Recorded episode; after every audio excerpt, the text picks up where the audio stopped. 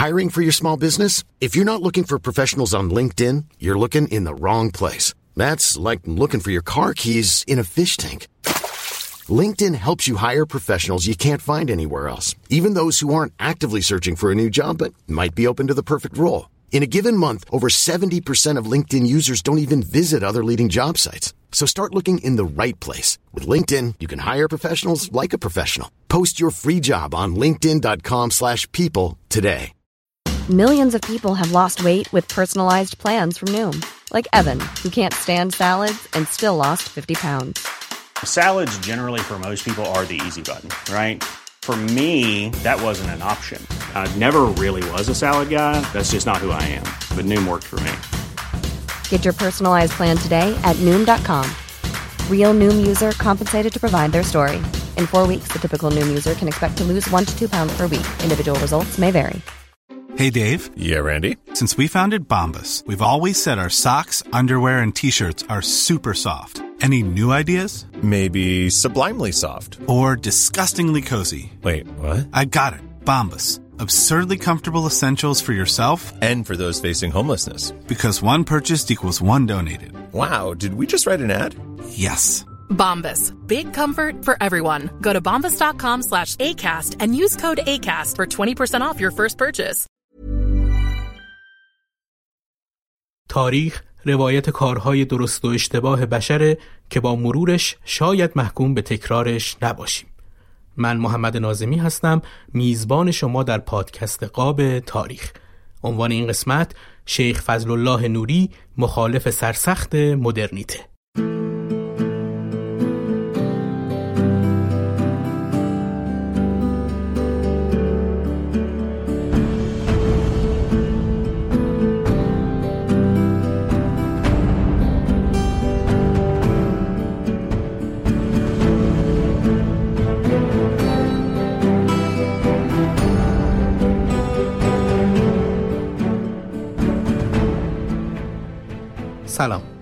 سومین قسمت از پادکست قاب تاریخ رو میشنوید.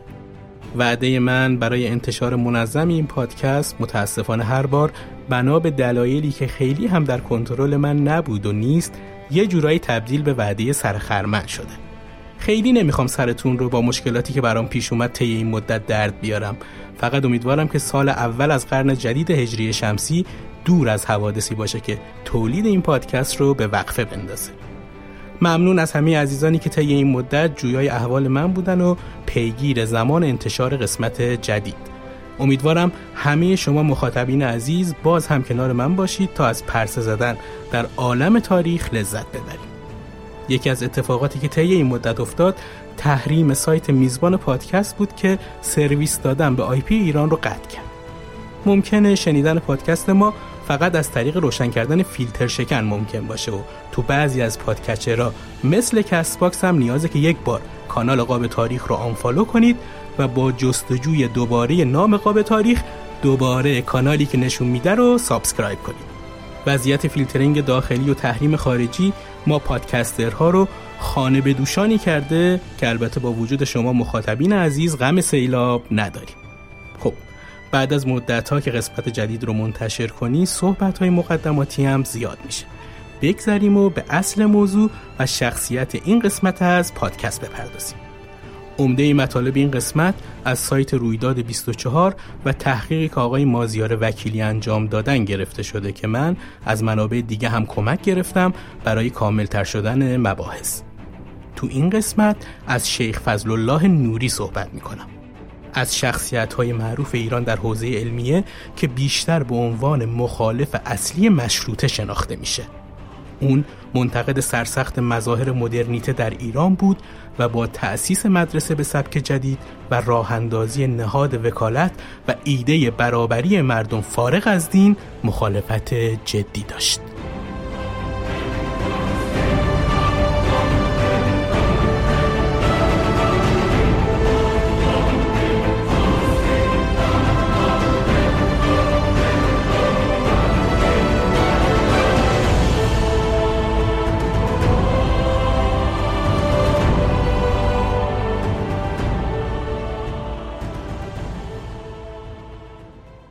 شیخ فضلالله نوری سال 1222 هجری شمسی در روستای لاشک منطقه کجور مازندران به دنیا آمد.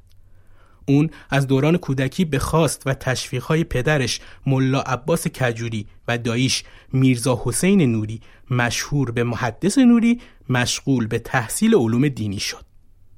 تحصیلات مقدماتی رو تو نور گذروند و بعدش به تهران اومد و دوران سطح رو تو تهران گذروند و برای ادامه تحصیل به نجف رفت.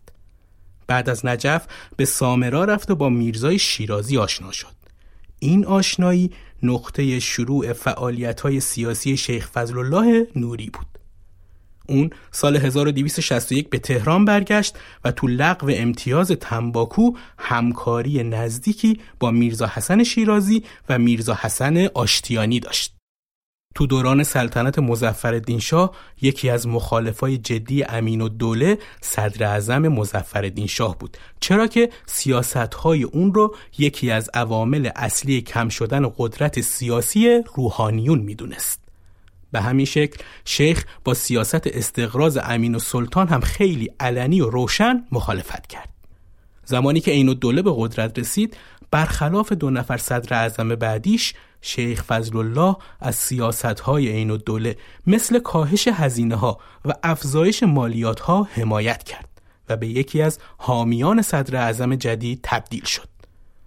اون از ملحق شدن به نهزت مخالفت علما به رهبری سید عبدالله بهبهانی و سید محمد تباتبایی خودداری کرد و طبق مطلبی که در کتاب بیداری ایرانیان اثر نازم الاسلام کرمانی اومده شیخ فضل الله نوری مشروطه را فتنه ای علیه شریعت دانست. تیر ماه سال 1285 دولت این دوله ورشکسته شد و شیخ فضل الله به خاطر حمایتش از دولت این دوله خودش رو در این خطر دید که منزوی بشه. اون به خاطر فشار افکار عمومی مجبور شد همراه روحانیون مخالف سلطنت مطلقه بشه و به قم مهاجرت کنه. مهاجرتی که باعث نشد موافق تأسیس مجلس و مشروطیت بشه. دیماه سال 1286 وضع جسمانی مزفر شاه وخیم شد و خیلی نگذشت که از دنیا رفت. با فوت مزفر شاه پسرش محمد علی میرزا به سلطنت رسید و این تغییرات مقدمی بود برای آغاز کشمکش بین مشروط خواهان و شاه جدید. بعد از اینکه فرمان مشروطیت امضا شد شکلگیری پارلمان محدود شدن قدرت شاه و نوشتن قانون اساسی بر مبنای قانون اساسی غربی کاری بود که نمی‌شد ازش اجتناب کرد. سال 1286 پیشنویس متمم قانون اساسی که مشخص کننده حدود و وظایف مجلس بود مورد بررسی قرار گرفت. احمد کسروی تو کتاب تاریخ مشروطه می نویسه این پیشنویس تا حد زیادی شبیه به قانون اساسی بلژیک نوشته شده بود.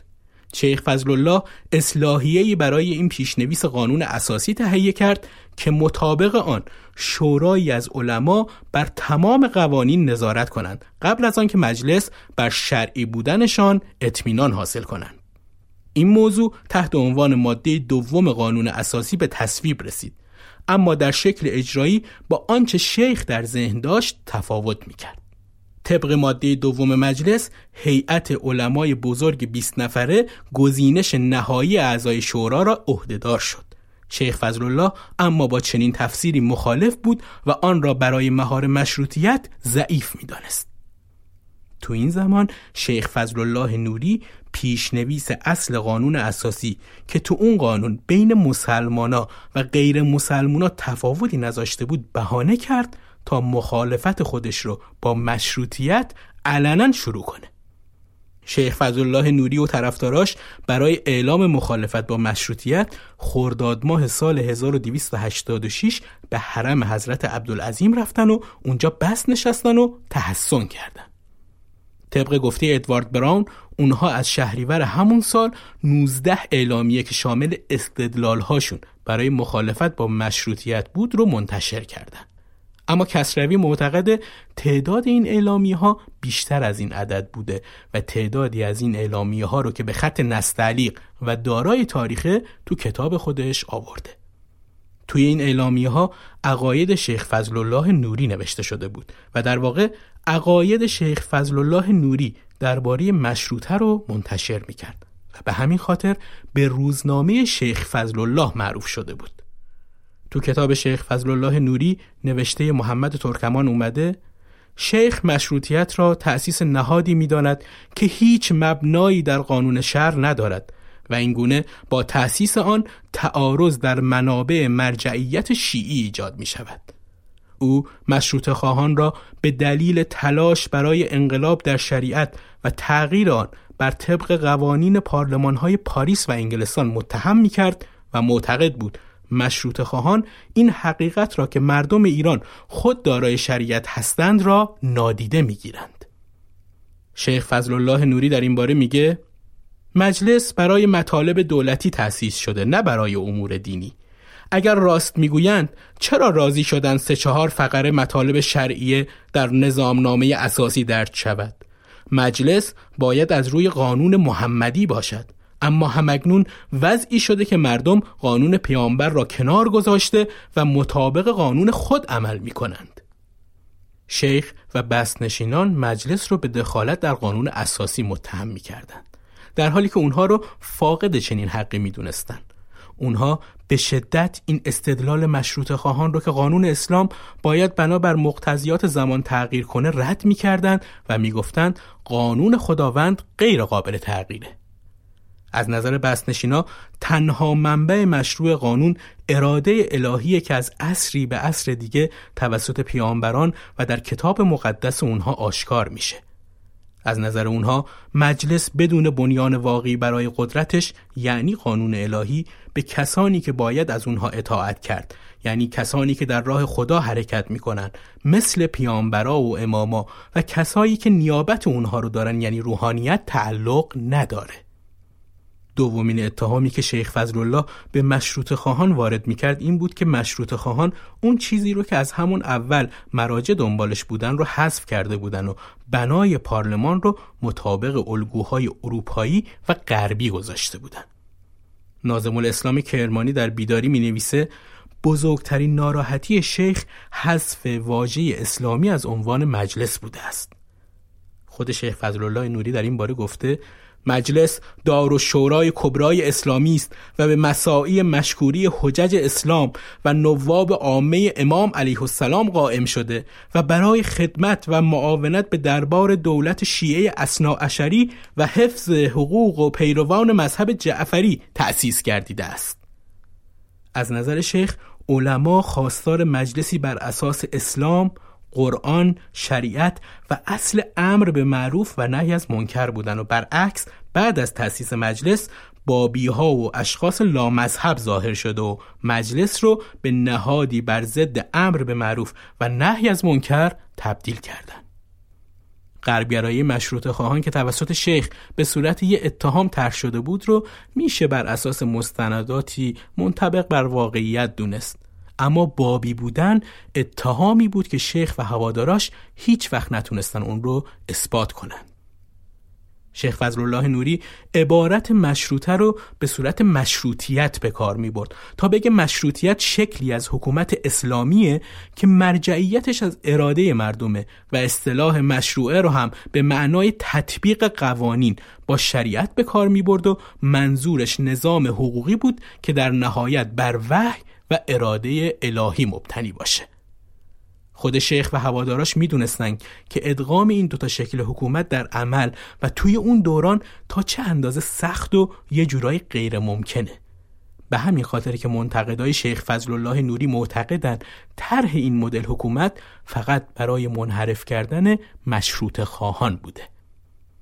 سر اسپرینگ رایس مأمور سیاسی وقت بریتانیا تو گزارشهاش اعلام کرده بود که مشروطه به طور کامل از حمایت عمومی برخوردار است و طرح مدل حکومتی دیگر مورد استقبال مردم قرار نخواهد گرفت. بس نشینان تو اعلامی های بعدی به شکلی دقیق تعریف خودشون را از قانون و حکومت بیان کردند. معنای نظام اسلامی به طور دقیق قانونیه که بیشتر از 1300 سال در میان ما بوده. به این ترتیب و با این تعریف برای شیخ وحی الهی تنها بنیان مشروع برای قانون و تنها قانون اساسی شریعت بود. احمد کسروی می نویسه ایراد دیگری که شیخ فضل الله نوری به پیشنویس قانون اساسی اصلی و درباره متمم ماده دوم قانون اساسی می گرفت و آن را ضد مشروع می خواند این بود که مجلس حق مداخله در انتخاب مجتهدان این شورا را دارد و خواهان این بود که 20 نفر عضو این شورا فقط از میان روحانیون باشند و این بند غیرقابل تغییر باشد. شیخ فضل الله از این که در قانون مشروطیت احترام روحانیون نگه نداشته شده بود و اقتدارشون نادیده گرفته شده بود ناراحت بود. همینطور از تحقیر شاه گلمند بود و در این باره گفته بود در این چند روز گروه های یاقی سرکش حملات وقیحانهی به سلطان عظیم و شن می کنند. شیخ در پاسخ به اینکه چرا حکومت مشروطه باید تغییر کنه می گفت چون بلد بلد اسلام و سلطان سلطان اسلام و علما علمای اسلامند همونطور که میشه فهمید شیخ فضل الله تو دوران بسنشینی کاملا نظراتش رو درباره موضعش در برابر مشروطیت بیان کرد و تو نقطه مقابل مشروط خواهان قرار گرفت و خودش رو در جبهه حمایت از سلطنت تعریف کرد. Oh.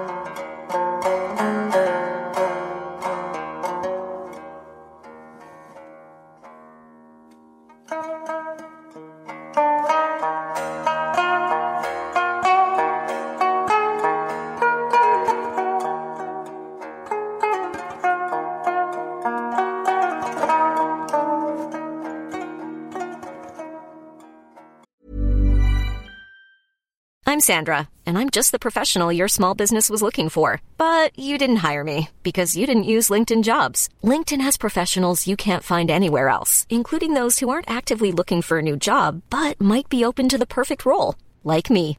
In a given month, over 70% of LinkedIn users don't visit other leading job sites. So if you're not looking on LinkedIn, you'll miss out on great candidates like Sandra. Start hiring professionals like a professional. Post your free job on linkedin.com/people today. Millions of people have lost weight with personalized plans from Noom, like Evan, who can't stand salads and still lost 50 pounds. Salads, generally, for most people, are the easy button, right? For me, that wasn't an option. I never really was a salad guy. That's just not who I am. But Noom worked for me. Get your personalized plan today at Noom.com. Real Noom user compensated to provide their story. In four weeks, the typical Noom user can expect to lose one to two pounds per week. Individual results may vary.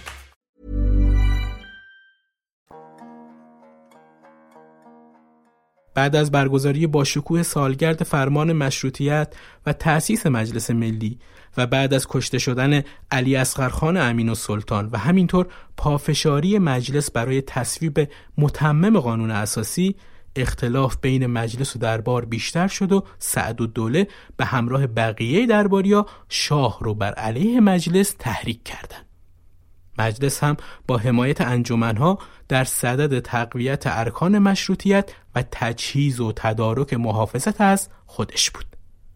حدود سه ماه بعد از ترور امین و سلطان و ریاست احتشام و سلطنه شاه دستخطی به مجلس فرستاد با این مضمون که قوه قانونی و اجرایی از هم جدا باشند و از فعالیت انجمنها که مخل نظم و آسایش اهالی و نظم شهر شدن جلوگیری بشه. فریدون آدمیت درباره این نامه می نویسه مفاد و سبک آن کاملا متمایز از دستخطهای متعارف درباری است. سخنی از حقوق الهی سلطنت و مفاهیم کهنه و باطل نرفته بلکه شاه به قانون مشروطگی و قاعده انفصال قوا استناد جسته است. آدمیت همینطور درباره این درخواست توضیح میده که گرچه ایراد شاه موجه به نظر می آید اما او هیچ مسئله مهمی در روابط دستگاه اجرایی و قانونگذاری به میان نیاورده بود اما حمله شاه بر بیانضباطی چند انجمن مسئله سیاسی بسیار جدی بود و نمی‌شد به سادگی از آن گذشت. پاسخ مجلس به دستخط شاه قانعش نکرد و شاه به درخواستش اصرار داشت. آدمیت می نویسه اینکه رئیس مجلس نمایندگان را به جلسه های سری پی در پی حتی روز تعطیل رسمی دعوت کرد و اصرار میورزید که حتما حضور یابند حکایت از شدت حالت استراری داشت. گفتگو و جلسه مجلس به تاریخ 19 آذر 1286 یعنی یک سال بعد از مشروطه با شرکت ناصر الوزرا مشخص می‌کنه توطعه علیه مجلس در حال شکل گیریه اولین اقدام مجلس استیزاه دولت بود. به ناصر الملک تو مجلس گفتن شما رئیس الوزراء هستید چرا عذرتان را نمی‌گویید؟ اعتماد به این کابینه نه برای قدس و تقواست که اگر اینطور بود مقدستر هم در این شهر بود. بلکه اعتماد به این هیئت برای این است که مشروط خواه هستند و اگر دستی بخواهد کاری کند اطلاع می‌دادند و همینطور اگر مانعی در کار بود اطلاع می‌دادند. استیزاه دولت بعد از شروع تحرکات نظامی تو کشور انجام گرفت. هنگ سواران آذربایجان به دستور امیر بهادر به همراه چند هنگ شاهسون و بختیاری به تهران فراخونده شدند. دستخط شاه هم به فرمانده غذاخونه صادر شد و شاه دستور پرداخت مخارج سوارها رو به ناصر الملک وزیر مالیه داد. با اینکه ناصر الملک از ترس مجلس از پرداخت اون پول خودداری کرد و موضوع رو از ترس شاه مجلس خبر نداد. اما زیر فشار سوالهای نماینده ها به قول آدمیت جواب معنیدار و اندیشیده ای داد. این یک مسئله را انشالله از ما نخواهید دید که به شما بگوییم آسوده باشید و بخواهیم شما را اخفال کنیم. بلکه هر وقت هنگام آسودگی است خودمان به شما می‌گوییم آسوده باشید. آدمیت می نویسه از پس استیزاه مجلس طوفان برخاست. سلسله حوادثی که از 22 آذر آغاز شد در آثار وقای نگاران همزمان به عنوان واقعه میدان توپخونه ثبت شده اما در گزارش های رسمی خارجی مسئله کودتای دسامبر و نقشه عملیات نظامی علیه مجلس مطرحه اون روزها جلسات مجلس به صورت سری یا غیر علنی برگزار می شد و بعضی اوقات جلسات در طول شب هم ادامه داشت. صورت مذاکرات مجلس تو اون روزهای بحرانی منتشر نشده. شاه از دولت می‌خواد که سریعا اقداماتی علیه انجمنهایی که مردم رو به شورش و بلوا تحریک می‌کنن به عمل بیاره و در غیر این صورت از سر اجبار خودش برقراری نظم و آرامش رو بر عهده می‌گیره. دولت هم نتونست شاه رو از تصمیمش منصرف کنه و تو این شرایط رئیس دولت استعفا کرد. چند روز بعد سربازان هنگ امیر بهادر تو میدون توپخونه مستقر شدن و سرهنگ لیاخوف روس رئیس غذاخونه مواظبت و نگهداری از کاخ گلستان رو بر عهده گرفت. مجلس تو اولین حرکتش در برابر این سفارایی تلاش کرد با ارسال پیامی شاه رو از دشمنی با مجلس منصرف کنه. و از عزدالملک رئیس ایل قاجار و علاءالدوله برادر احتشام السلطنه رئیس مجلس کمک خواست. عزدالملک تو مجلس حاضر نشد و شاه علاءالدوله رو به دربار احضار کرد و عصبانی و با دادن چند تا فوش اساش رو محکم کوبید تو سر علاءالدوله و اون رو تو آبدارخونه دربار زندانی کرد. خبر رفتار شاه با علای دوله ترس و ولوله ای تو مجلس انداخت که مجلس تصمیم گرفت هیئتی رو به دربار بفرسته و تا زمان برگشت اون هیئت جلسه مجلس برقرار باشه. اما قبل از رسیدن اون هیئت به دربار خبر دستگیری وزیران دولت توسط امیر بهادر به مجلس رسید و شاه از پذیرفتن هیئت مجلس خودداری کرد. دیگه جای هیچ تردیدی نبود که شاه تصمیم به تعطیلی مجلس و انحلال دولت گرفته و همونطوری که خودش تهدید کرده بود قصد داره خود برقراری نظم و آرامش رو بر عهده بگیره. در واقع شاه شروع به اجرای نقشه ای کرد که تو گزارش های رسمی خارجی از جمله روس و انگلیس از اون با عنوان کودتای دسامبر 1907 اسم بردن. آدمیت می نویسه از این لحظه مقابله مجلس با شاه آغاز شد و شیخ فضل الله نوری در این پیش آمد نقش بزرگی داشت و به طور کامل طرف شاه را گرفت. احمد کسروی در کتاب تاریخ مشروطه ایران می نویسه مخالفان مجلس سه دسته بودند. دسته اول جمعی عرازل و اوباش سنگلج به سرکردگی مختدر نظام و لوتی های چال میدان به سرکردگی سنی حضرت. دسته دوم فراشان و غلامان کشیکخانه و سربازان فوج و استرداران و شترداران امیر بهادر و دسته سوم هم دینداران عامی به سرکردگی شیخ فضل الله نوری و سید علی یزدی و میرزا ابو طالب زنجانی و ملا محمد آملی که گروه روحانیون دربار را تشکیل می‌دادند. این سه گروه حول محور مبارزه و مخالفت با مشروطه و به دستور دربار از هیچ اقدامی فروگذار نمی کردند. بعد از حوادث میدون توپخونه و تبعید محمد علی شاه شیخ فضل الله نوری به شدت تو موضع ضعف قرار گرفت. اون که مشهورترین مخالف مشروط خواهی تو ایران شناخته می‌شد توسط کریم دوادگر مورد سوی قصد قرار گرفت. هرچند تونست از این ترور جون سالم به در ببره.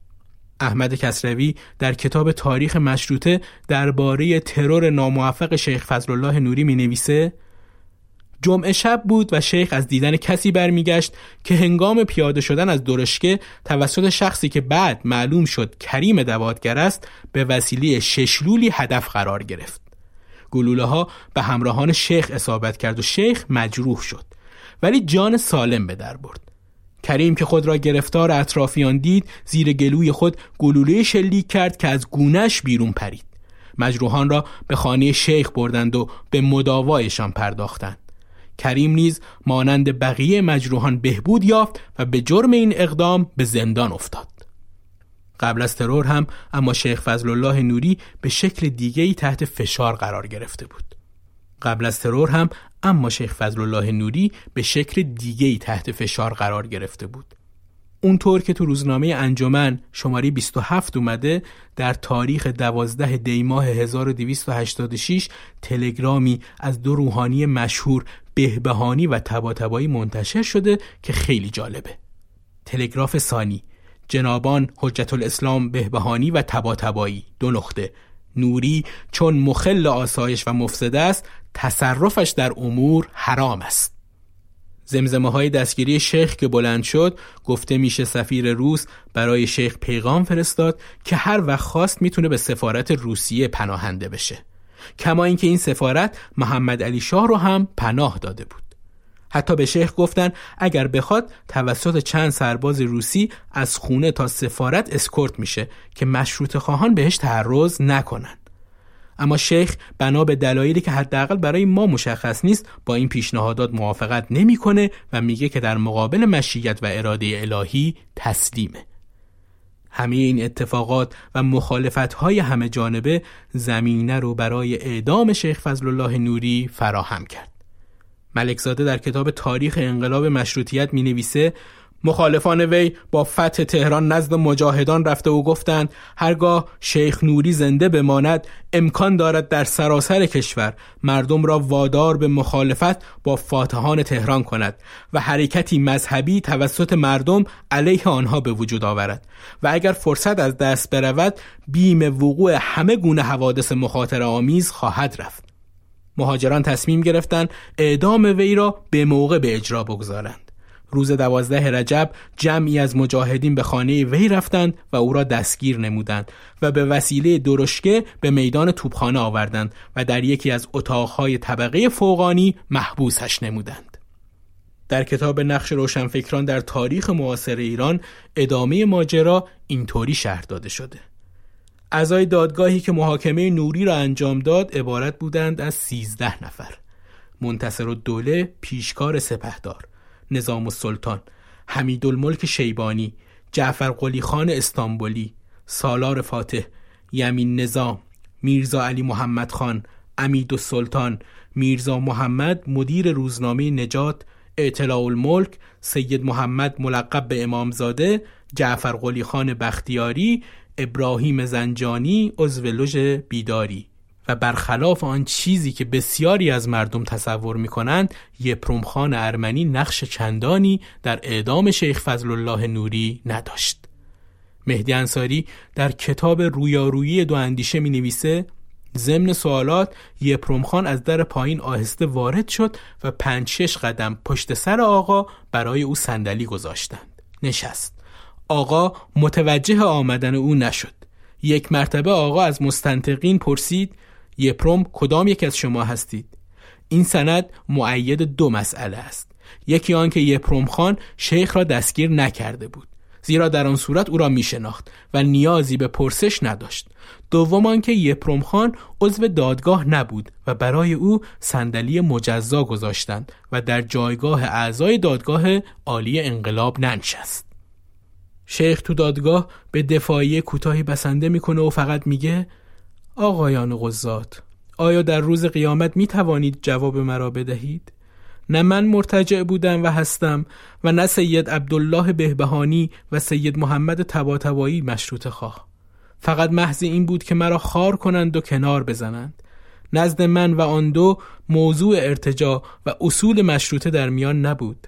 اگر بار گران بودیم رفتیم اگر نامهربان بودیم رفتیم. با اینکه این جملات تو کتاب ادوارد براون اومده اما به قلم خودش نیست و از یادداشتهایی که میرزا محمد خان قزوینی به اون اضافه کرده. تو این مطلب به خاطر تاکید بر اینکه با عبا و امامه به دار آویخته شده در دقت و صحت بقیه گفته ها هم تردید وجود داره. چون بقیه مورخان هم عقیده هستند که شیخ بدون امامه بوده و با توجه به معمم بودن خود رئیس دادگاه و طبعا اصرار بر انتباق به احکام شرعی بعید اونطوری به دار آویخته شده باشه. و عکسهایی هم البته موجوده. روایت دیگه ای که از دادگاه شیخ فضل الله وجود داره به این شکله. تو این محکمه سوالات زیادی از شیخ شد.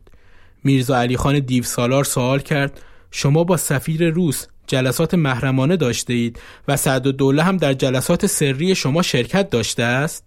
شیخ جواب داد اغلب سفرای خارجه به دیدن من می آمدند. شاید در یکی از ملاقات ها سعد و دوله هم حضور داشته ولی ملاقات من با سفرا مخفی نبود و علنی بوده و جنبه سیاسی و مشورتی و کنکاش نداشته است. آخر جلسه هم شیخ ابراهیم زنجانی میسته و خیلی شفاف میگه شیخ فضل الله بر طبق فتوا و حکم حجج اسلام نجف اشرف مفسد فل ارز است و باید بر طبق قوانین اسلام با او همان معاملی را که خداوند راجع به مفسد فل ارز دستور داده رفتار نمود.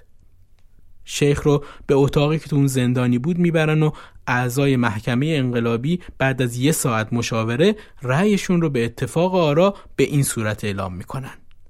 چون نوری قیام بر ضد حکومت ملی نموده و سبب قتل هزارها نفوس و خرابی بلاد و قارت و فساد گردیده و حجج اسلام نجف اشرف او را مفسد فل ارز تشخیص دادند محکوم به اعدام است شیخ فضل الله نوری به حکم ابراهیم زنجانی در 9 مرداد 1288 حدود یک ساعت و نیم مونده به غروب تو میدون توپخونه به دار آویخته شد.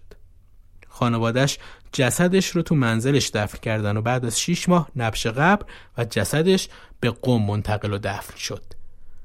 وسایل اعدام از چند روز پیش فراهم شده بود و داری رو که سنی و آجودونباشی با اون به دار آویخته شده بودن تو میدون توپخونه سرپا بوده مهدی بامداد تو کتاب نقش روشنفکران در تاریخ معاصر ایران تاکید کرده که شیخ فضل الله نوری به دستور هیئت مدیره که بعد از انحلال مجلس عالی تشکیل شده بود به دار آویخته شد. تو کتاب مشروطیت از زبان تقیزاده که معلفش محمود تربتی سنجابیه نظر سید حسن تقیزاده درباره اعدام شیخ فضل الله به این شکل اومده. ما انقلاب کردیم که صحبت کنیم و مسائل را حل کنیم. انقلاب نکردیم که یک نفر مانند یپرمخان ارمنی ترتیب محاکمه شیخ فضل الله نوری را بدهد. من هیچ وقت با اعدام یک عالم و پیشوا موافق نبودم و آن را بزرگترین ضعف در مشروطیت می دانم. من در اعدام شیخ فضل الله نقشی نداشتم. همچنین هیچ وقت با اعدام یک مجتهد جامع شرایط موافق نبودم. موضوع بر سر رقابت دیگران بود و خود شیخ هم این حقیقت را پای دار به زبان آورد.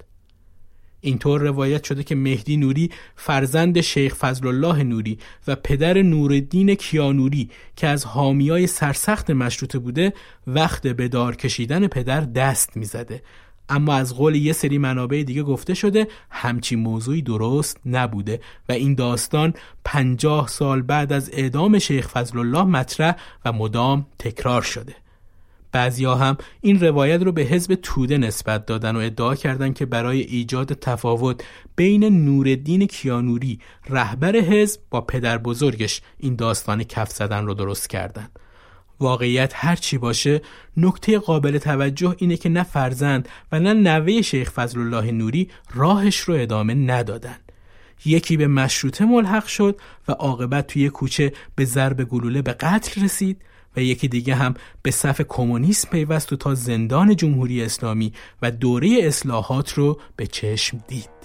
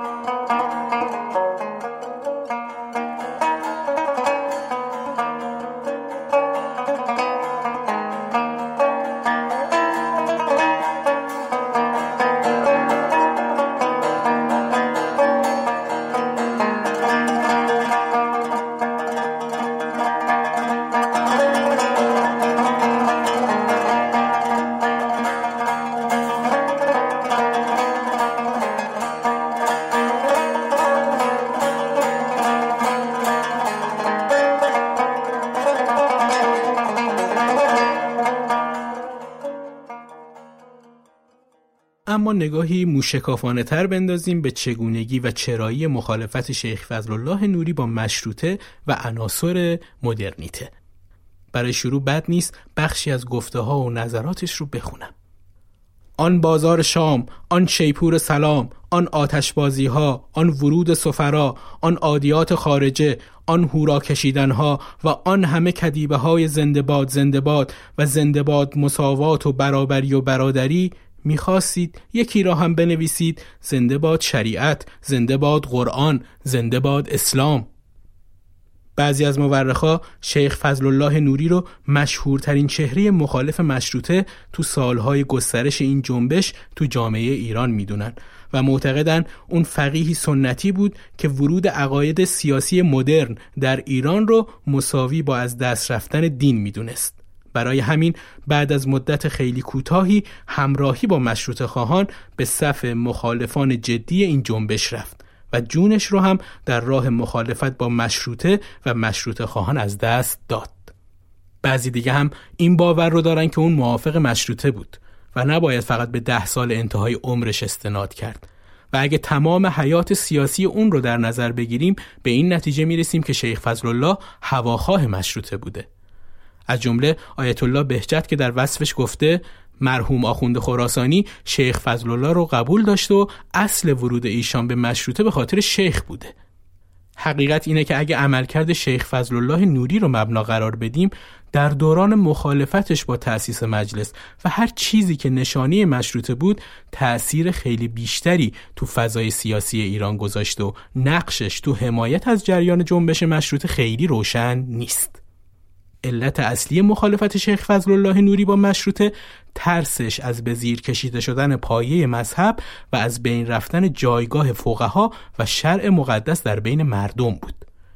اون بعد از مدتی که متوجه شد بنای اصلی مشروطه بر مبنای تفکرات مدرنه باهاش مخالفت کرد و تلاش کرد با مطرح کردن نظریه مشروطه مشروعه این عنوان رو پررنگ کنه. برخلاف آخوند خراسانی که مشروطه را به طور کامل قبول کرد و محمد حسین ناینی که تلاش کرد بین سنت دینی و مفاهیم مدرن سیاسی برآمده از مشروطه پیوندی برقرار کنه شیخ فضل الله نوری با تمام توانش در برابر مشروط خواهی ایستاد و اون رو متضاد با اسلام و شرع مقدس تشخیص داد.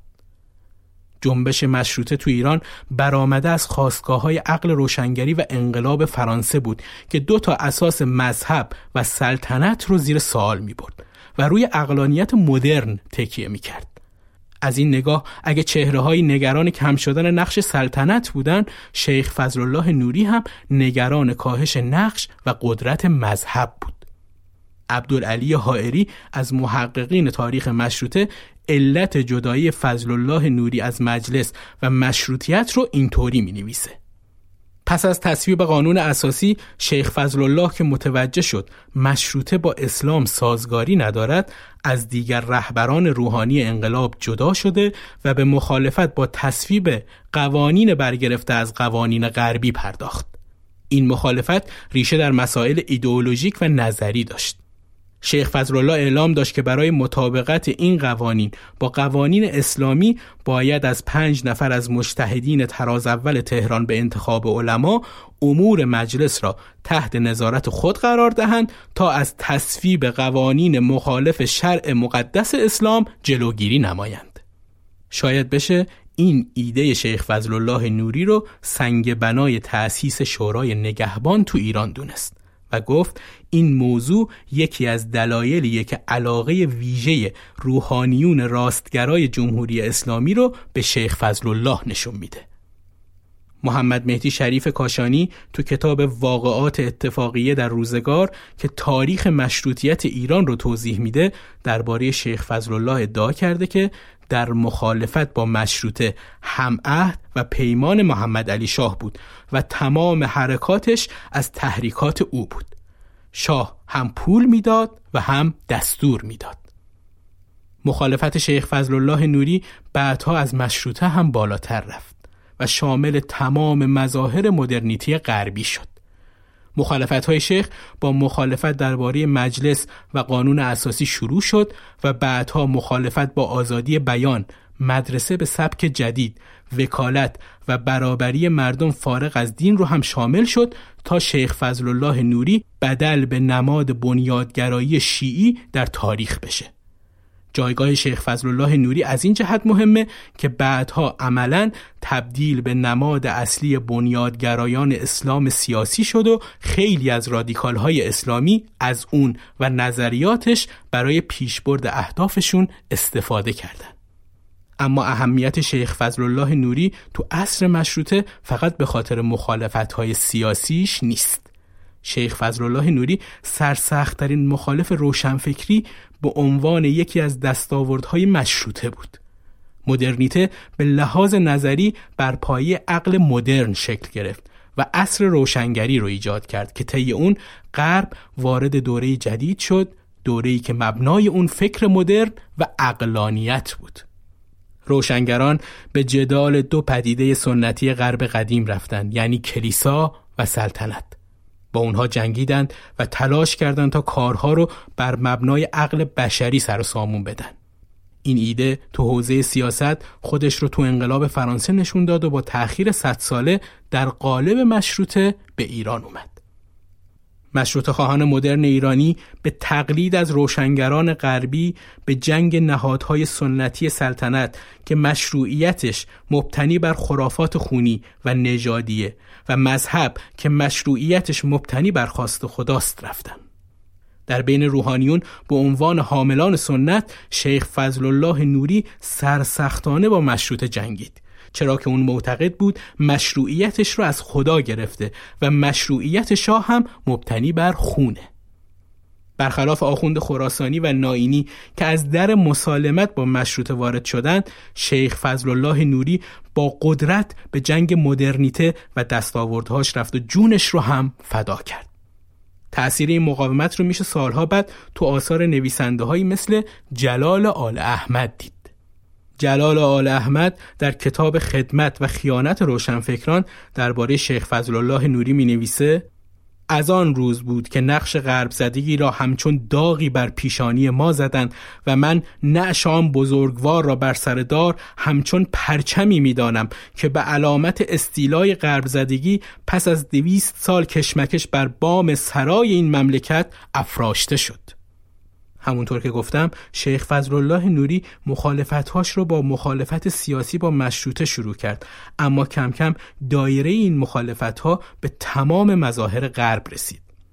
از قول شیخ فضلالله نوری تو کتاب رویارویی با تجدد درباره مجلس اومده پس این دار و شورا که مردم خواستن منعقدش نمایند و از روی موافقت با اکثریت آرا تعیین قانون کنند اگر مقصودشان جعل قانون جدید بود چنان که این هیئت را مقننه می‌خوانند بی اشکال تصدیق به صحت آن منافات با اقرار به نبوت و خاتمیت و کمال دین داشت.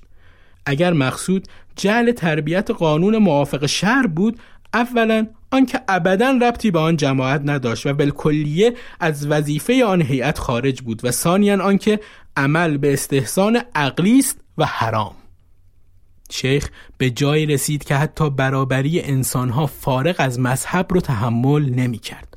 طوری که تو لوایح عبدالعظیم در ایام بسنشینی گفته بود ای بی شرف و ای بی غیرت ببین صاحب شهر برای اینکه تو منتحل به اسلامی برای تو شرف مقرر فرموده و امتیاز داده تو را. و تو خودت از خودت سلب امتیاز می‌کنی و می‌گویی من باید با مجوس و ارمنی و یهودی برادر و برابر باشم؟ از این زاویه بود که شیخ برای روحانیون به عنوان حاملان دین ارزشی ورای مردم عادی قائل بود و از سلطنت هم به عنوان حامی اصلی این سنت دفاع می‌کرد. اونطور که تو رسایل مشروطیت اومده نوری بعدها درباره وکالت هم گفت مگر نمی‌دانید که در امور عامه وکالت صحیح نیست؟ این باب ولایت شیعه است.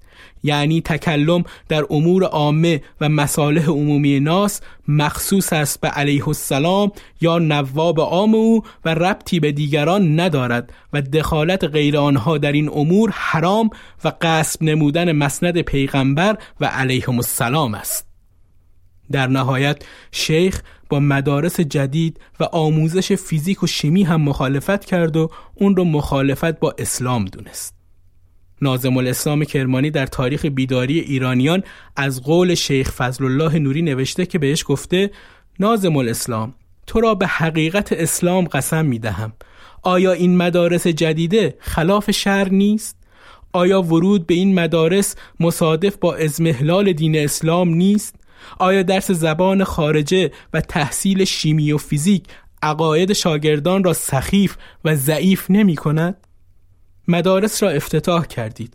آنچه توانستید در جراید از ترویج مدارس نوشتید. حالا شروع به مشروطه و جمهوری کردید؟ نمی‌دانید در دولت مشروطه اگر من بخواهم روزنه و سوراخ این اتاق را متعدد نمایم باید مالیات بدهم و اگر یک سوراخ را دو سوراخ کنم باید مالیات بدهم و کذا و کذا؟ شاید شیخ رو می‌شد با تأسیس مدارس آشتی داد اما تأسیس مدارس دخترانه دیگه خود مفسده بود. تو لوایح شیخ فضل الله نوری درباره تأسیس مدارس دخترانه اینطوری اومده که اباهه مسکرات و اشاعه فاحش خانه ها و افتتاح مدارس تربیت نسوان و دبستان دوشیزگان و صرف وجوه روزخانی و وجوه زیارات مشاهد مقدسه در ایجاد کارخانجات و تصویه طرق و شوارع. شیخ به سراحت از امتناع آزادی در متون دینی حرف می‌زنه و معتقد بنای قرآن بر آزاد نبودن قلم و لسانه. اون از طرفی منکر وجود آزادی در مهمترین متن دینیه و از طرف دیگه این باور رو داره که اعتقاد با آزادی حرف اشتباهیه و حتی این سخن در اسلام کلیتا کفره. نوری تو این جمله از آزادی سخن میگه و اون رو نفی می‌کنه و برابر با کفر مینشونه و حتی پیشنهاد می‌کنه واژه آزادی از بحثهای موجود حذف بشه. اگر از من میشنوید لفظ آزادی را بردارید که عاقبت این حرفها ما را مفتزه خواهد کرد. تصور این لحظه دشواره که چه اتفاقی میافتاد که شیخ فضل الله نوری زنده بود و می‌دید اصری فرا رسیده که اتفاقا نام اون بر خیابانهایی قرار گرفته و حکومت دینی برپاست و ازش تقدیر میشه. اما همزمان تعداد مدارس دخترانه هماندازه مدارس پسرانه است و نهاد وکالت مستقلا فعالیت می‌کنه و بعضی از روزنامه ها از آزادی بیان می نویسن.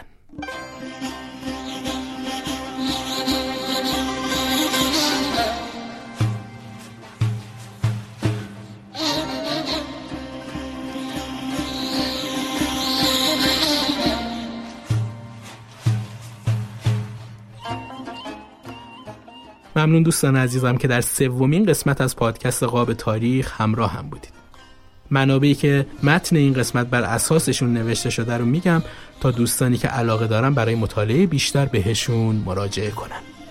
تاریخ مشروطه احمد کسروی شیخ فضل الله نوری محمد ترکمان فکر آزادی و مقدمه نهزت مشروطیت فریدون آدمیت ایدئولوژی نهزت مشروطیت ایران فریدون آدمیت. رویارویی با تجدد عبدالله نصری تاریخ بیداری ایرانیان نازم الاسلام کرمانی تاریخ انقلاب مشروطیت مهدی ملکزاده. امیدوارم حال دلتون خوب باشه و بهترین ها براتون اتفاق بیفته. ممنون از اینکه همراه هم بودید. روز و روزگار خوش. مردمان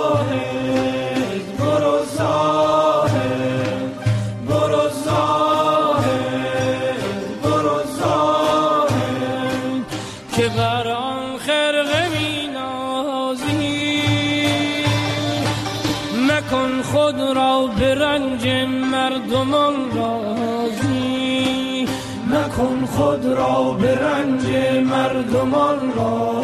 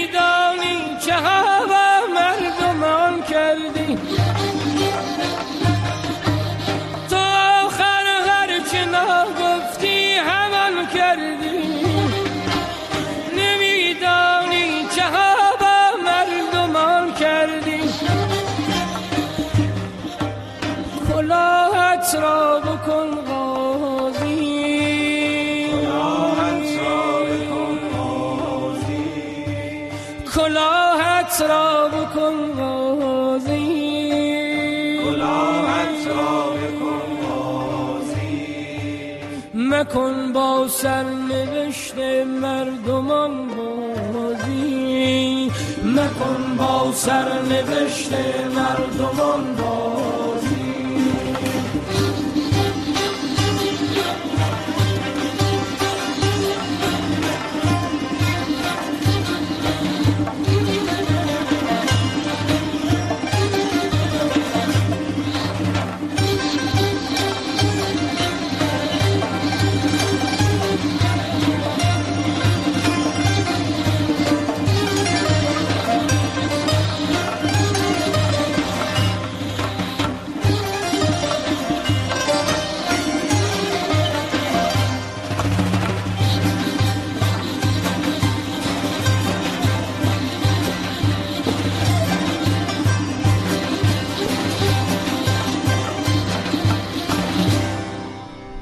اگر چنگیز غارت اگر چنگیز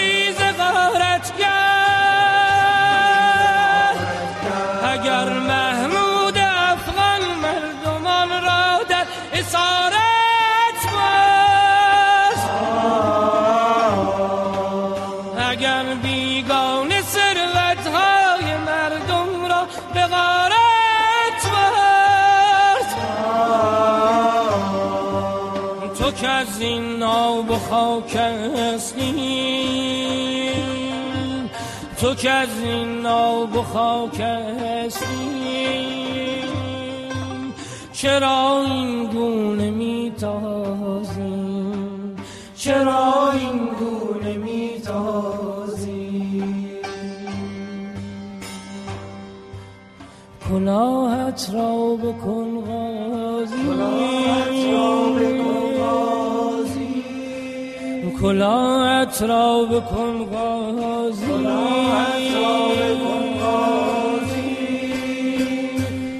مکن با سرنوشت مردمان بازی